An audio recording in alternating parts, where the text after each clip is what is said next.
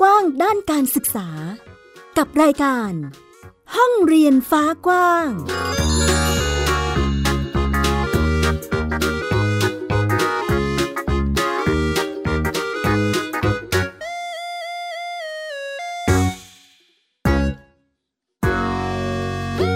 สวัสดีค่ะ คุณผู้ฟังต้อนรับคุณผู้ฟังทุกท่านเข้าสู่รายการห้องเรียนฟ้ากว้างนะคะ กลับมาพบกับมิวไอยาดาสนศรีเช่นเคย ฟังกันได้สดๆ หรือจะฟังย้อนหลังกันได้ผ่านทางเว็บไซต์ของเรา www.thaipbspodcast.com ค่ะ รวมไปถึงแอปพลิเคชัน Thai PBS Podcast ที่สามารถดาวน์โหลด แล้วก็รับฟังได้ผ่านมือถือแท็บเล็ตต่างๆนะคะ ซึ่งก็ดาวน์โหลดได้ทั้งระบบ iOS แล้วก็ระบบ Android นั่นเอง ห้องเรียนฟ้ากว้างยังคงมีประเด็นที่น่าสนใจเกี่ยวกับการศึกษา มาเล่าและพูดคุยให้ได้ฟังกันอีกเช่นเคยสำหรับวันนี้นะคะมีประเด็นเรื่องของกรณีที่นักวิชาการได้มีการเสนอ ให้หยุดการเรียนการสอนเป็นเวลา 1 ปี ถ้าหากว่าเรียนออนไลน์แล้วเนี่ยมันมีปัญหาหรือมันมีอุปสรรคมันไร้ประสิทธิภาพ ก็ขอให้หยุดไปก่อน วันนี้เรามีเสียงสะท้อนทั้งจาก ผู้ที่ทำงานด้านการศึกษานะคะรวมไปถึงความคิดเห็นของผู้ปกครองคุณครูนะคะว่ามีความคิดเห็นอย่างไรเกี่ยวกับแนวคิดนี้ นอกจากนี้เราจะพาไปติดตามห้องเรียน Delivery เป็นอีกหนึ่ง การปรับตัวของการเรียนออนไลน์ในยุคนี้ค่ะ ว่าพวกเขามีการแก้ไขปัญหากันอย่างไร เพราะว่าปัญหาเรื่องของการเข้าถึงระบบการศึกษาก็ยังคงมีอยู่ เพราะว่าเด็กๆในหลายพื้นที่ก็ต้องเรียนออนไลน์กันนะคะ จะเป็นอย่างไรไปฟังกันค่ะ This is Thai PBS podcast View the world via the voice เริ่มต้นกันที่ประเด็นแรกนะคะที่สัปดาห์ที่ผ่านมาหลายคนน่าจะจับตากับประเด็นนี้อยู่เรื่องที่นักวิชาการท่านหนึ่ง ได้มีการเสนอให้หยุดการเรียนการสอนทั้งระบบการศึกษาเป็นเวลา 1 ปี ถ้าหากว่าเรียนออนไลน์ไปแล้ว มันอาจจะไม่ได้คุณภาพสักเท่าไหร่ หรือว่าเด็กๆอาจจะ มีปัญหา มีอุปสรรคในการเรียนตอนนี้ก็ให้พักเรียนไปก่อนนะคะ เรามีเสียงสะท้อนความคิดเห็นทั้งกับครูผู้ปกครองต่อแนวคิดนี้ค่ะว่าพวกเขามีความคิดเห็นอย่างไร แต่ทั้งนี้ทั้งนั้นประเด็นนี้นะคะทางกระทรวงศึกษาธิการเองก็ยอมรับนะคะว่า เรื่องของการเรียนออนไลน์ของเด็กในยุคโควิด -19 แบบนี้เนี่ยจริง ๆ มันก็มีปัญหานะ แต่ว่าการหยุดเรียน 1 ปีเนี่ยมันไม่ใช่การแก้ไขปัญหาค่ะ แต่ว่าควรที่จะปรับวิธีการเรียนการสอนหรือว่าปรับตัวชี้วัดใหม่ ส่วนเจ้าของแนวคิดที่เสนอให้หยุดเรียน 1 ปีนั้นนะคะก็คือรองคณะบดีฝ่ายบริหาร คณะศึกษาศาสตร์ มหาวิทยาลัยเกษตรศาสตร์กำแพงแสนเพื่อความเสมอภาค เดี๋ยวเราไปฟังเสียงของอาจารย์กันค่ะเกี่ยวกับแนวคิดนี้ว่าทำไมถึงได้มีการเสนอให้หยุดเรียนเป็นเวลา 1 ปี เราจะส่งเด็กไปไปสู่การติดเชื้อโรคที่ที่โรงเรียนด้วยการรวมกลุ่มกันหรือหรือการเรียนที่มันมันไม่เหมือนการเรียนนะโดยเฉพาะเด็กระดับเล็ก ๆ เนี่ยแล้วมันก็เกิดความเหลื่อมล้ำเกิดเรื่องของการเรียนรู้ไม่ได้โอกาสเท่าเทียมกันสูงมาก คือเดิมเนี่ยโรงเรียนในชนบทกับโรงเรียนในเมืองเนี่ยมันก็มีความเหลื่อมล้ำกันพอสมควรอยู่แล้ว ยิ่งสถานการณ์แบบนี้มันยิ่งยิ่งเกิดความเหลื่อมล้ำกันมากขึ้น แต่นี้ถ้าเราปล่อยขึ้นในปีที่สามที่สี่เนี่ยเราจะปล่อยแบบนี้ต่อไปหรือไม่ อันนี้คือคำถามที่ผมตั้งคำถามว่าชวนให้คิดอยู่ แต่ถ้าสถานการณ์มันดีขึ้น อันนั้นผมไม่ได้ขัดข้องอะไรกับเรื่องการเรียนออนไลน์หรือกลับไปเรียนในชั้นเรียนนั้นเราก็ต้องคิดเตรียมไว้สำหรับปีหกห้า ขณะที่รองศาสตราจารย์ วีรชาติ กิเลนทองนะคะคณะบดี คณะการศึกษาประถมวัย มหาวิทยาลัยหอการค้าไทย ที่เคยทำวิจัยเก็บตัวอย่าง 44 จังหวัด เด็กประถมวัยกว่า 12,000 คน แล้วก็คุณครูอีกกว่า 1,200 คนนะคะก็ได้มีการเสนอให้พิจารณาเป็นพื้นที่ไปค่ะ ถ้าพื้นที่ไหนห่างไกลเปิดเรียนได้ แล้วก็สอนชดเชยช่วงที่ต้องเรียนออนไลน์ นอกจากนี้นะคะก็ยังมีการสำรวจพบว่าเด็กที่มีฐานะเนี่ยส่วนใหญ่จะได้รับผลกระทบ จากการเรียนการสอนออนไลน์มากกว่าเด็กที่มีฐานะยากจน พบอีกว่าเด็กที่เคยเรียนพิเศษ เราก็จะถามผู้ปกครองว่าคุณเคยส่งลูกเรียนพิเศษไหมเด็กที่เคยเรียนพิเศษหรือเรียนพิเศษเยอะเนี่ยทักษะด้านวิชาการของเขาหายไปเยอะกว่าเด็กกลุ่มอื่นหมายความว่าอะไรหมายความว่าเราเคยซื้อได้แล้วเราซื้อไม่ได้ มันก็หายไปครับ คือเขาเคยเขาควรจะได้ถ้าเขาพ่อแม่เขาสามารถให้เรียนพิเศษได้แต่โควิดมันทำให้เขาไม่ได้เรียนครับ ครับนั่นคือเหตุผลว่าทำไมคนที่มีฐานะมากกว่าถึงถึงหายมีเด็กที่มาจากครอบครัวแบบนั้นถึงมีทักทักษะเขาถึงหายไปมากกว่า ขณะที่คุณหญิงกัลยาโสพลพนิษรัฐมนตรีช่วยว่าการกระทรวงศึกษาธิการก็บอกนะคะว่า เป็นไปไม่ได้หากจะให้นักเรียนเนี่ยหยุดเรียนหนึ่งปี เพราะว่ามันจะมีผลเสียมากกว่าผลดีนั่นเอง เด็กไม่ควรจะถูกกระทบในด้านการเรียนการสอนของโรงเรียนและของครู เพราะว่าอย่างน้อยที่สุดเนี่ยนะคะถ้าเป็นเด็กเล็ก อนุบาลชั้นประถมเนี่ยนะคะคุณแม่อ่านนิทานให้ฟังคุณครูอ่านนิทานให้ฟังก็ได้ หรือพาไปเดินสวนทำการบ้าน ทำงานบ้าน ทุกๆอย่างนี้เป็นการเรียนรู้ทั้งหมดสำหรับเด็กเล็ก ไม่ว่าจะทำอะไรให้มันสนุกเล่นก็ได้ ให้เขาทำมัมมี่หรือทำอะไรก็ได้ทั้งนั้น ไม่ควรจะให้หยุดเรียนรู้ เช่นเดียวกับนายเอกชัย กี่สุขพันธ์รักษาการประธานคณะกรรมการการศึกษาขั้นพื้นฐาน หรือว่ากพทนะคะก็ไม่เห็นด้วยค่ะกับการให้หยุดเรียนกันทั่วประเทศ เพราะว่ามองว่าแนวคิดนี้เนี่ยมันไม่ใช่การแก้ไขปัญหา คุณครูผู้บริหารสถานศึกษา ก็จะต้องเรียนรู้นะคะแล้วก็ต้องปรับตัวกับการทำงานในยุคชีวิตวิถีใหม่แบบนี้ แม้สถานการณ์โควิดจะยังไม่ดีขึ้น แล้วก็ยังมีข้อจำกัดหลายอย่างในการเรียนออนไลน์ของเด็กๆ ในยุคนี้ แต่เท่าที่ฟังมาทั้งหมดทั้งมวลนะคะ จากทั้งคุณครูอาจารย์ต่างๆ เองก็สะท้อนไปในทิศทางเดียวกันว่าไม่เห็นด้วยกับแนวคิดที่จะให้หยุดเรียนเป็นเวลา 1 ปี เพราะมองว่าเป็นการแก้ไขปัญหาที่ไม่ตรงจุดนะคะ แต่พอเราไปถามความคิดเห็นของผู้ปกครองกันบ้าง ว่าพวกเขาฟังแนวคิดนี้แล้วมีความคิดเห็นอย่างไรนะคะก็มีผู้ปกครองบางส่วนค่ะที่ไม่เห็นด้วยกับแนวคิดนี้ เพราะมองว่าการเรียนออนไลน์เนี่ยแม้ว่ามันจะมีปัญหาอยู่จริงนะ หลายครอบครัวอาจจะยังเข้าไม่ถึงทั้งในเรื่องอินเทอร์เน็ต เรื่องอุปกรณ์ต่าง แต่อย่างน้อยเนี่ยนักเรียนนะคะในแต่ละระระดับชั้นเนี่ยเขายังมีโอกาสที่จะเข้าถึงการเรียนการสอน แม้ว่ามันจะไม่เต็มที่ก็ตามค่ะ เดี๋ยวเราไปฟังเสียงของคุณบูรณาแสงทอง ผู้ปกครองเด็กนักเรียนจังหวัดอุบลราชธานี ต่อแนวคิดนี้นะคะว่าเขามีความคิดเห็นอย่างไร ผู้ปกครองนะ่ะคงสอนไม่ได้เต็มที่เหมือนที่ครูสอนนะคะ เพราะว่าดูจากคลิปที่คุณครูส่งมาให้เราสอนลูกอยู่ที่บ้านอย่างเงี้ย บางหน่วยกิจกรรมนี้ก็ยากสำหรับเด็ก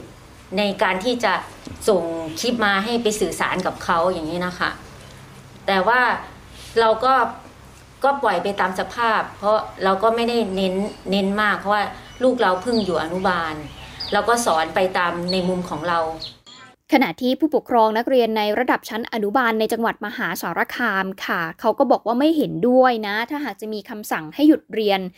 ทั้งระบบเป็นเวลา 1 ปี เพราะว่าจะทำให้นักเรียนเนี่ยเสียโอกาสในการเรียนรู้ แม้ว่าการเรียนออนไลน์จะไม่ได้รับความรู้เต็มที่แต่อย่างน้อยเนี่ยมันก็ยังมีคลิปการเรียนการสอนจากคุณครู มีแบบฝึกหัด ซึ่งก็จะเป็นแนวทางให้พวกเขาได้ฝึกฝนอยู่ แต่ ก็มีผู้ปกครองบางท่านนะคะ ก็เห็นด้วยกับแนวคิดนี้เหมือนกันนะ อย่างผู้ปกครองในจังหวัดยะลาค่ะ เขาก็เห็นด้วยกับการหยุดเรียน เพราะว่าการเรียนการสอนออนไลน์ในรูปแบบทุกวันนี้เนี่ย มันยังไม่เหมาะสมกับทุกคนค่ะทั้งนี้ค่ะผู้ปกครองบางส่วนอยากจะให้ภาครัฐเนี่ยมีการกำหนดรูปแบบการเรียนการสอนในช่วงโควิด -19 ให้มันเหมาะสมกับบริบททางสังคม ให้มันเหมาะกับสภาพพื้นที่ เพื่อไม่ให้นักเรียนเนี่ยเสียโอกาสทางการศึกษา ไปฟังเสียงของผู้ปกครองจากจังหวัดยะลากันค่ะ ผมมองว่าจริงๆแล้วการเรียนการสอนออนไลน์ในรูปแบบทุกวันนี้เนี่ยมันยังไม่ได้เหมาะกับทุกคน มีเด็กหลายคนที่ไม่มีความพร้อม แม้กระทั่งอาจารย์เองก็ยังไม่พร้อมที่จะสอนในรูปแบบที่เราเป็นอยู่ทุกวันนี้นะครับการเรียนออนไลน์ซึ่งปกติแล้วเนี่ยเราจะเรียนโดยแบบรูปแบบการเอาเด็กมารวมกันในห้องแล้วสอนในแบบเดียวกัน แต่ว่า อเป็นสถานการณ์โควิดเนี่ยเราไม่สามารถเรียนในห้องเรียนได้ เราจึงเอาเด็กเนี่ยมาเรียนแบบเดิม แต่ว่าผ่านระบบออนไลน์ ซึ่งมันมันมันมันมันไม่ธรรมชาติแล้วมันมันต้องปรับตัวเร็วเกินไปผมผมคิดว่ามันไม่เหมาะกับกับสถานการณ์ปัจจุบันหรือการการเรียนการสอนในรูปแบบนี้ ทั้งนี้นะคะผู้ปกครองบางส่วนเองก็อยากจะให้ภาครัฐเนี่ยกำหนดรูปแบบการเรียนการสอนช่วงโควิด -19 ให้มันเหมาะสมเนาะว่าแต่ละพื้นที่แต่ละบริบทมันก็มีพื้นที่แตกต่างกันไป อย่างที่เราเคยบอกไปว่า อย่างพื้นที่โซนภาคเหนือเองที่อาจจะอยู่ในพื้นที่ห่างไกลอย่างเงี้ยค่ะ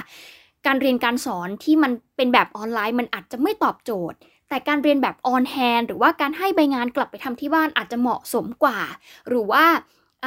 อย่างบางพื้นที่ก็มีการปรับตัวนะ เรียนออนไลน์ไปด้วย ใครที่เข้าไม่ถึงเนี่ยก็ปรับมาเรียนแบบ on-site แต่วิธีการเรียนแบบ on-site อย่างไรให้ปลอดภัยหรือว่าห่างไกลจากโควิด วันนี้เรามีให้ฟังด้วย แต่ว่าในช่วงท้ายนะคะเดี๋ยวเราจะกลับมาติดตามกัน เรามาติดตามกันต่อค่ะ คุณผู้ฟังเกี่ยวกับปัญหาที่เกิดขึ้นของการเรียนรู้ในยุคโควิดแบบนี้เนาะ จริง ๆ ไม่ใช่แค่เด็กๆ ที่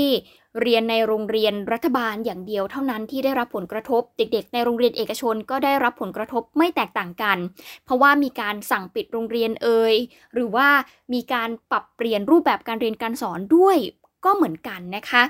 ซึ่งอย่างที่บอกไปเมื่อสักครู่เราพูดกันถึงแนวคิดเรื่องของการให้หยุดเรียน 1 ปี อันนี้กระทรวงศึกษาธิการก็บอกแล้วว่า มันเป็นการแก้ไขปัญหาที่ไม่ตรงจุด แต่ทีนี้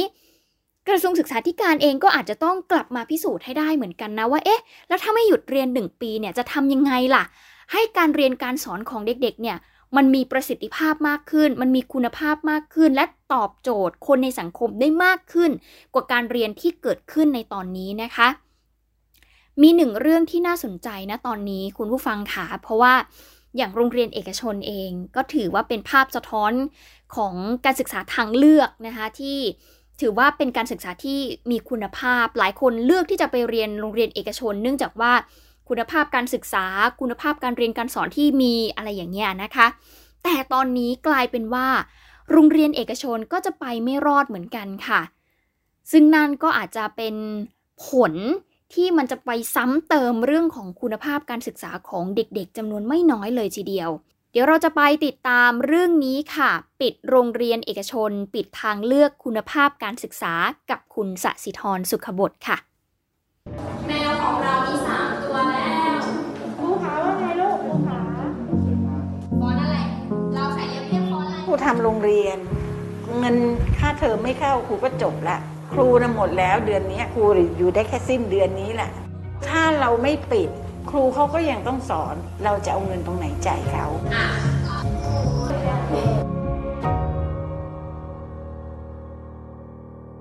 ถ้าโรงเรียนเอกชนไม่รอดก็น่าคิดต่อแล้วล่ะค่ะว่าโรงเรียนรัฐบาลจะรอดไหมในการฟื้นคุณภาพการเรียนรู้ อย่างกรณีโรงเรียนนวลวันศึกษาเขตพระโขนงกรุงเทพมหานคร เป็นโรงเรียนเอกชนค่ะ ซึ่งจัดการศึกษามายาวนานกว่า 30 ปี แต่วิกฤตโรคระบาดรอบนี้กำลังจะทำให้ที่นั่นกลายเป็นตำนาน เออใช่ของเหนือแล้วมันคือฟอนอะไรฟอนอะไร เราใส่เรียบเรียบฟอนอะไร เออฟอนเล็กฟอนเล็กเป็นของภาคอะไร ตั้งแต่เปิดเทอม 14 มิถุนายน 2564 ครูปิยวันโตด้วง พยายามถ่ายทอดวิชานาฏศิลป์ผ่านออนไลน์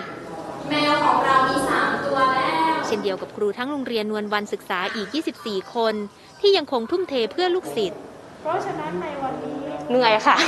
มันเหนื่อยกว่าปกติเยอะเลย เพราะว่ามันต้องใช้พลังเยอะกว่า เพราะว่าถ้าแบบถ้าเราสอนในห้องเรียนเราก็เดินไปเดินมาเด็กก็คือก็จะมองเราอยู่ใช่ไหมคะแต่สอนออนไลน์มันอยู่แค่ตรงเนี้ยมันก็ต้องแบบทำยังไงก็ได้ให้เด็กมองเรา ที่นี่มีนักเรียน 216 คน เป็นเด็กอนุบาลถึงป .6 สถานการณ์โควิด -19 โรงเรียนเริ่มขาดสภาพคล่องทางการเงิน เพราะผู้ปกครองค้างค่าเทอมครูทำโรงเรียน เงินค่าเทอมไม่เข้าครูก็จบละจากที่ผู้ปกครองเคยเข้ามาจ่ายค่าเทอม เกือบจะไม่เข้าเลย ไม่เกิน 20%ของยอดเด็กที่เรียนอยู่ปีการศึกษานี้โรงเรียนลดค่าเทอมช่วยผู้ปกครองร้อยละ 25 จากเดิมที่ชั้นอนุบาลต้องจ่ายเทอมละ 14,000 บาท ประถมต้น 13,000 บาท และประถมปลาย 11,000 บาท ไม่เก็บค่าเรียนว่ายน้ำ เรียนดนตรีและคอมพิวเตอร์ที่ยังไม่ได้สอน แต่จากยอดเต็มกว่า 3 ล้านบาท มีคนจ่ายเพียง 3 0 0แสนกว่าบาททำให้โรงเรียนเอกชนสายป่านธุรกิจสั้นแห่งนี้ พยายามหาทางรอดทางกระทรวงเนี่ยมีนโยบายที่จะได้ช่วยเหลืออะไรเราบ้างไหม มีให้กู้ เอาละกู้ก็กู้ หลักเกณฑ์การกู้มีอะไรบ้าง ให้เราจับกลุ่ม 3 โรงเรียน ผัดกันค้ำกู้ได้ 3 ล้านบาท ก็คิดว่า 3 ล้านบาทเนี่ยมันจะพ้นโควิดไหมมันก็ไม่น่าพ้นครูไม่ค้ำใครแล้วใครจะมาค้ำครู ให้ไปหาข้าราชการสี่ห้าครูไม่เคยอยู่ในวงการราชการเลย ครูจะไปเอาตรงไหน ใครจะมาค้ำให้ครูข้าราชการสี่ห้าสามท่าน ก็บอกเอางั้นตัดไป มีโฉนดไหม ถาถามว่าเอาโฉนดเนี่ยมีเยอะ แต่เงินอุดหนุนรายหัวที่เราได้จากรัฐบาลมา จะต้องจ่ายเงินเดือนแล้วเหลือ 40%วันนี้ที่นี่ประคองกิจการด้วยเงินอุดหนุนจากรัฐบาลเดือนละกว่า 200,000 บาท ซึ่งไม่สอดคล้องกับรายจ่ายเงินเดือนครู เดือนละกว่า 300,000 บาท ไม่นับรวมค่าตอบแทนบุคลากรและรายจ่ายอื่น ๆทำให้ผู้รับใบอนุญาตโรงเรียนแห่งนี้ยอมรับว่า นับตั้งแต่สิ้นเดือนนี้คงไปต่อไม่ไหว หากยังไม่มีมาตรการช่วยเหลือจากรัฐ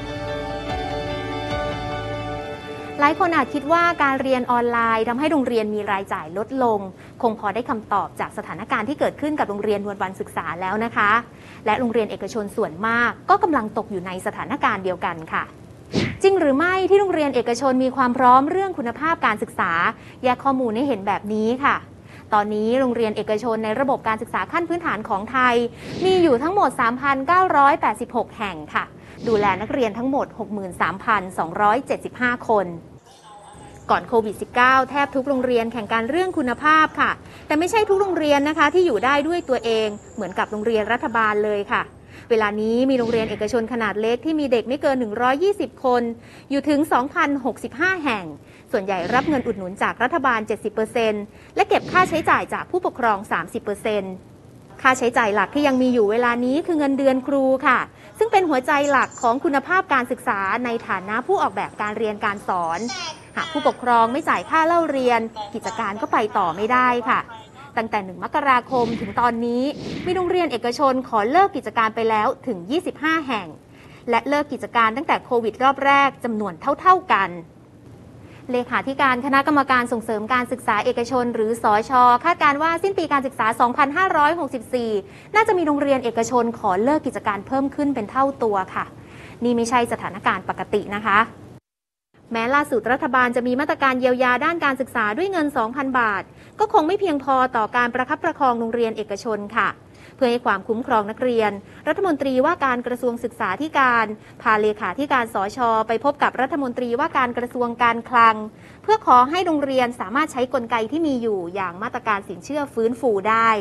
แต่ปัญหาคือกระทรวงการคลังไม่มีอำนาจในการควบคุมธนาคารค่ะ การขอสินเชื่อจากมาตรการนี้ก็เลยยังติดปัญหา ผมกำลังมองว่าถ้าจะช่วยแก้ปัญหาเร่งด่วน ถ้าหากว่าไม่กล้าให้ธนาคารปล่อยสินเชื่อ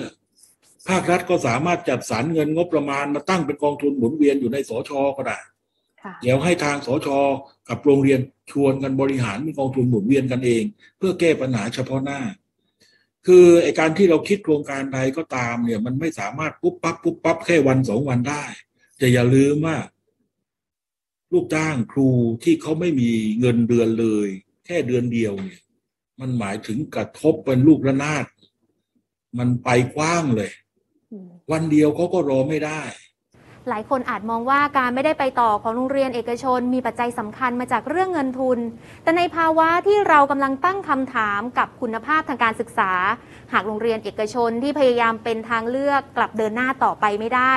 ย่อมส่งผลกระทบต่อภาพรวมด้านคุณภาพ และเราจะแยกส่วนไม่ได้ค่ะ แต่ต้องเร่งแก้ไขในจุดที่เห็นว่าเป็นปัญหา เพราะเด็กๆรอไม่ได้แล้ว และสิ่งสำคัญควรจะทำให้ปีการศึกษาหน้า เป็นปีแห่งการเริ่มต้นฟื้นฟูทางการศึกษาเรียนรู้อย่างจริงจังค่ะ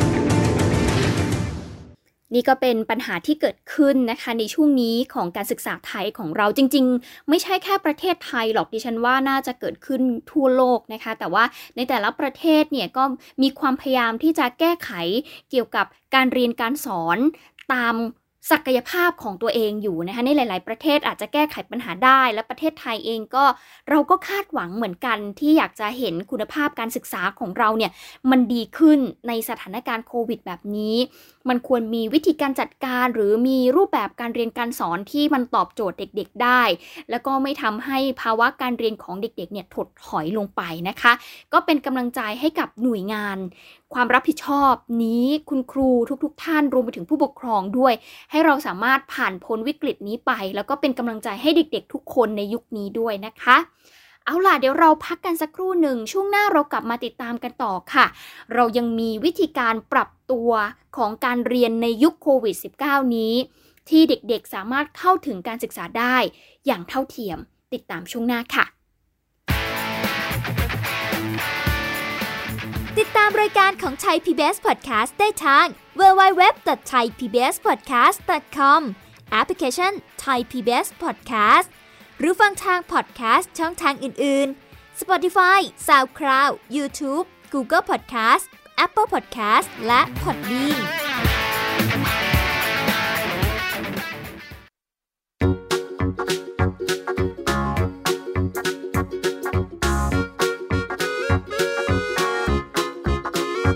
เปิดโลกกว้างด้านการศึกษา กับรายการ ห้องเรียนฟ้ากว้าง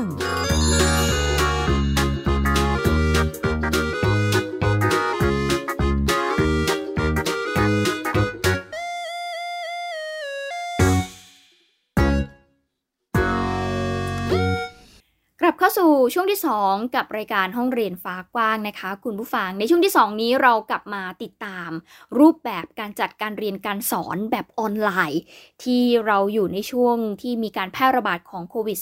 -19 ที่หนักขนาดนี้นะคะหลายพื้นที่พยายามหาวิธีการหารูปแบบการเรียนที่มันเหมาะสมกับเด็กๆค่ะ ซึ่งวันนี้นะคะเราพาไปติดตามการเรียนการสอนที่จังหวัดนครศรีธรรมราชค่ะ คุณวิภาพรจะพาไปดูการเรียนที่นี่ เนื่องจากว่าเด็กๆในจังหวัดนี้ก็มีข้อจำกัดเรื่องต้นทุนหรือว่าอุปกรณ์การเรียนการสอนเหมือนกันนะ คุณผู้ฟังอย่างพ่อแม่ผู้ปกครองเขาต้องมีต้นทุนที่มันเพิ่มมากขึ้นในการซื้ออุปกรณ์การเรียนให้เด็กๆ ต้องเติมอินเทอร์เน็ตให้มันแรง เพื่อที่จะเข้าถึงระบบการศึกษาแบบออนไลน์ได้นะคะ แต่บางคนก็มีข้อจำกัดเหมือนกัน บางคนก็อาจจะไม่มีนะ เลยกลายเป็นว่า มีการจัดห้องเรียนสัญจรขึ้นมาค่ะ คุณผู้ฟัง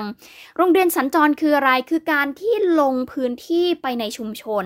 ไปสอนเด็กๆ ให้เรียนรู้ควบคู่ไปกับการเรียนออนไลน์เด็กคนไหนเรียนออนไลน์ไหวให้เรียนต่อค่ะ แต่ถ้าเด็กคนไหนเรียนออนไลน์แล้วรู้สึกว่าสะดุด รู้สึกว่าไม่เข้าใจ มาเรียนแบบออนไซต์แต่ออนไซต์เนี่ยไม่ได้เรียนในโรงเรียนนะ คุณผู้ฟังเขาไปเรียนกันกลางสวนยางพารากันเลยค่ะ เราจะไปติดตามเรื่องนี้กับคุณวิภาพรวัฒนวิทย์ค่ะ เรียนกลางสวนยางพารา บางวันก็อาจจะเป็นกลางสวนผลไม้นะคะ เป็นมาตรการการเรียนเพื่อที่จะเว้นระยะห่างลดความเสี่ยงในช่วงสถานการณ์โควิด -19 ค่ะ ห้องเรียนสัญจรหรือว่าห้องเรียน Delivery ค่ะ เป็นการเรียนการสอนของโรงเรียนละอายพิทยานุสร์จังหวัดนครศรีธรรมราชนะคะ Delivery ห้องเรียนไปตามพิกัดที่เหมาะสมของชุมชนค่ะ แต่ว่าจัดควบคู่กับการเรียนการสอนออนไลน์ ห้องเรียนกลางสวนยางพาราที่เรากำลังพูดถึงเขาแก้โจทย์อยู่ 2 อย่างนะคะ 1 คือแก้โจทย์นักเรียนที่ไม่มีโทรศัพท์มือถือ เอาเข้าจริงวันนี้ยังมีอยู่นะคะ ที่ไม่มีโทรศัพท์มือถือใช้ 2 ก็คือช่วยน้องๆที่สัญญาณมีค่ะ มือถือมีค่ะ แต่มันอ่อนเหลือเกิน เป็นอุปสรรคต่อการเรียนรู้นะคะ ผลตอบรับจากการเรียนเป็นอย่างไร ฟังเสียงผู้เรียนกันหน่อยค่ะ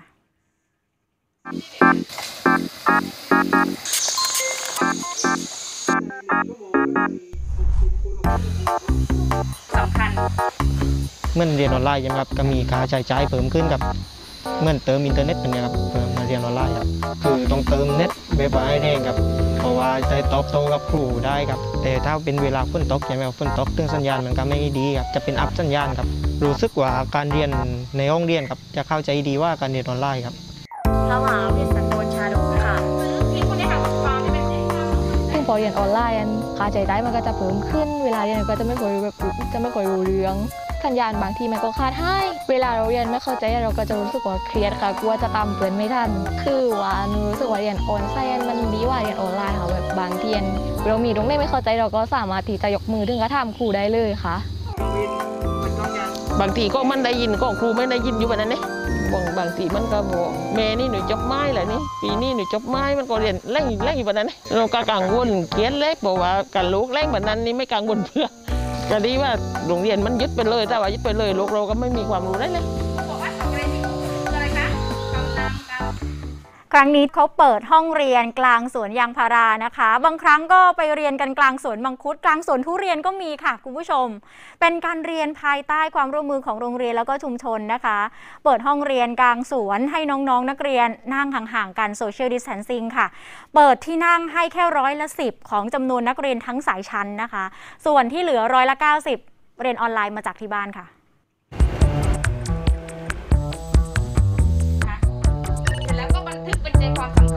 เราจะไปโอนไส้กับนักเรียน แล้วก็เราสั้นย้อนไปเรื่อยๆเราจะประชาสัมพันธ์ในเพจนักเรียนก็จะมาเรียน แต่ทั้งนี้ทั้งนั้นก็นักเรียนนึ่งอยู่สองคน ผู้นำชุมชนก็ให้การตอบรับดีผู้ปกครองว่านักเรียนก็ทำกับข้าวเลี้ยงน้ำจีนบางทีก็มานั่งเล่ได้เห็นกันว่านี่โอ๋อนี่ก็โอนก็โอนไล่พันนี้นะอ๋อใช่จากวรรณคดีที่น้อง เกือบร้อยเปอร์เซ็นต์นะมันจะมีเด็กโรงเรียนที่ว่ามันเพิ่มเพิ่มขึ้นกว่าเดิมจากการจัดเป็นออนไลน์อย่างเดียว แต่ตอนนี้มาออนไฟกันนะคะในทีวันห้าเราก็จะถูกตามมาเรียนที่นี่แต่เด็กบอกว่าเด็กไม่มีอินเทอร์เน็ต เรามาตามตรงนี้นะคะมี Wi-Fi มีครู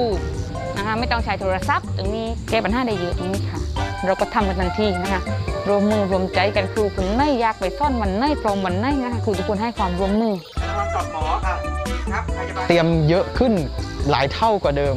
เราจะต้องจัดรูปแบบการสอนใหม่ ใช้รูปแบบการจัดการเรียนรู้แบบ active learning อะครับก็คือเน้นเน้นให้นักเรียนได้เรียนรู้ทักษะชีวิต ผมก็ยังเชื่อว่าวิกฤตตรงนี้มันยังเป็นโอกาส สิ่งที่ทำไว้ในระบบออนไลน์เนี้ยมันยังคงอยู่ แม้ว่าจะโควิดจะไปสิ่งเหล่านี้ก็ยังคงอยู่ครับ มันไม่หายไปแถมยังเป็นการพัฒนาศักยภาพครูเอง แล้วก็มันยังที่จะต่อยอดไปได้อีกไปต่อ ไปต่อสำหรับการเรียนรู้นะคะ โรงเรียนละอายวิทยานุสร์เป็นโรงเรียนที่เปิดสอนตั้งแต่ม .1 ถึงม .6 ค่ะ นักเรียนที่นี่เขามีประมาณ 300 คน ดูพิกัดของโรงเรียนกันหน่อยนะคะ ตัวของโรงเรียนค่ะ ตั้งอยู่ล้อมรอบด้วยชุมชน แล้วก็มีสวนผลไม้ล้อมรอบด้วยนะคะ ทีนี้ไม่ใช่แค่ห้องเรียนเคลื่อนที่ที่ยืดหยุ่นต่อการเรียนรู้ค่ะ โรงเรียนแห่งนี้เขาออกแบบเวลาเรียนที่ยืดหยุ่นเหมือนกัน คือชีวิตจริงของเด็กๆ ที่นี่หลายคนต้องไปช่วยคุณพ่อคุณแม่กรีดยาง เก็บผลไม้ตอนเช้า ดังนั้นโรงเรียนที่นี่จะเริ่มเรียนตั้งแต่9โมงบางวันก็อาจจะ 10โมงนะคะ และที่สำคัญเวลาเรียนไป เบรกมีด้วยค่ะ แล้วเบรกที่ว่าจะมีชุมชนคอยจัดผลไม้จัดขนม มาให้ลูกหลานของพวกเขาได้รับประทานระหว่างเบรกกันด้วยนะคะ เป็นภาพความร่วมมือของชุมชนจริง ๆ ค่ะ โรงเรียนละอายพิทยานุสรณ์ที่นครศรีธรรมราชเนี่ยเขาเริ่มจัดการเรียนการสอนแบบ on-site delivery ควบคู่กับการออนไลน์แบบนี้ มาตั้งแต่โควิดแล้วรอกแรกแล้วนะคะ แต่ว่ามาทำกันหนักหน่อยช่วงกรกฎาคมโควิดแล้วรอกล่าสุดเนี่ยค่ะ เป้าหมายเดียวของคุณครูที่นั่นคือ เปิดภาคเรียนนี้ต้องไม่มีนักเรียนถูกทิ้งไว้ข้างหลังค่ะ ทั้งหมดนี้คือห้องเรียนฟ้ากว้างที่เรานำมาฝากในวันนี้นะคะทำให้เห็นถึงสถานการณ์ของการเรียนการสอนของเด็กๆ ว่าเป็นอย่างไรเสียงสะท้อนจากทั้ง คนที่หวังดีจากหน่วยงานรัฐ จากผู้ปกครองเองที่สะท้อนภาพออกมาให้เราเห็นนะคะว่า การเรียนของเด็กๆ ในยุคโควิดนี้ไม่ง่ายเลย แล้วก็พยายามหาทางออกอยู่ แต่แบบไหนจะเป็นรูปแบบหรือจะเป็นช่องทางที่มันเหมาะสมกับการเรียนรู้ของเด็กๆ ก็ต้องมาช่วยกันหาทางออกกันต่อไปนะคะ เอาละวันนี้หมดเวลาแล้วค่ะ ติดตามกันได้ใหม่ในสัปดาห์หน้า ดิฉันอัยดาสนศรีขอตัวลาไปก่อน สวัสดีค่ะ ติดตามรายการได้ที่ www.thaipbspodcast.com แอปพลิเคชัน Thai PBS Podcast หรือฟังผ่านแอปพลิเคชัน Podcast ของ iOS Google Podcast Android Podbean SoundCloud และ Spotify ติดตามความเคลื่อนไหวของรายการและแสดงความคิดเห็น โดยกดถูกใจที่ facebook.com/thaipbspodcast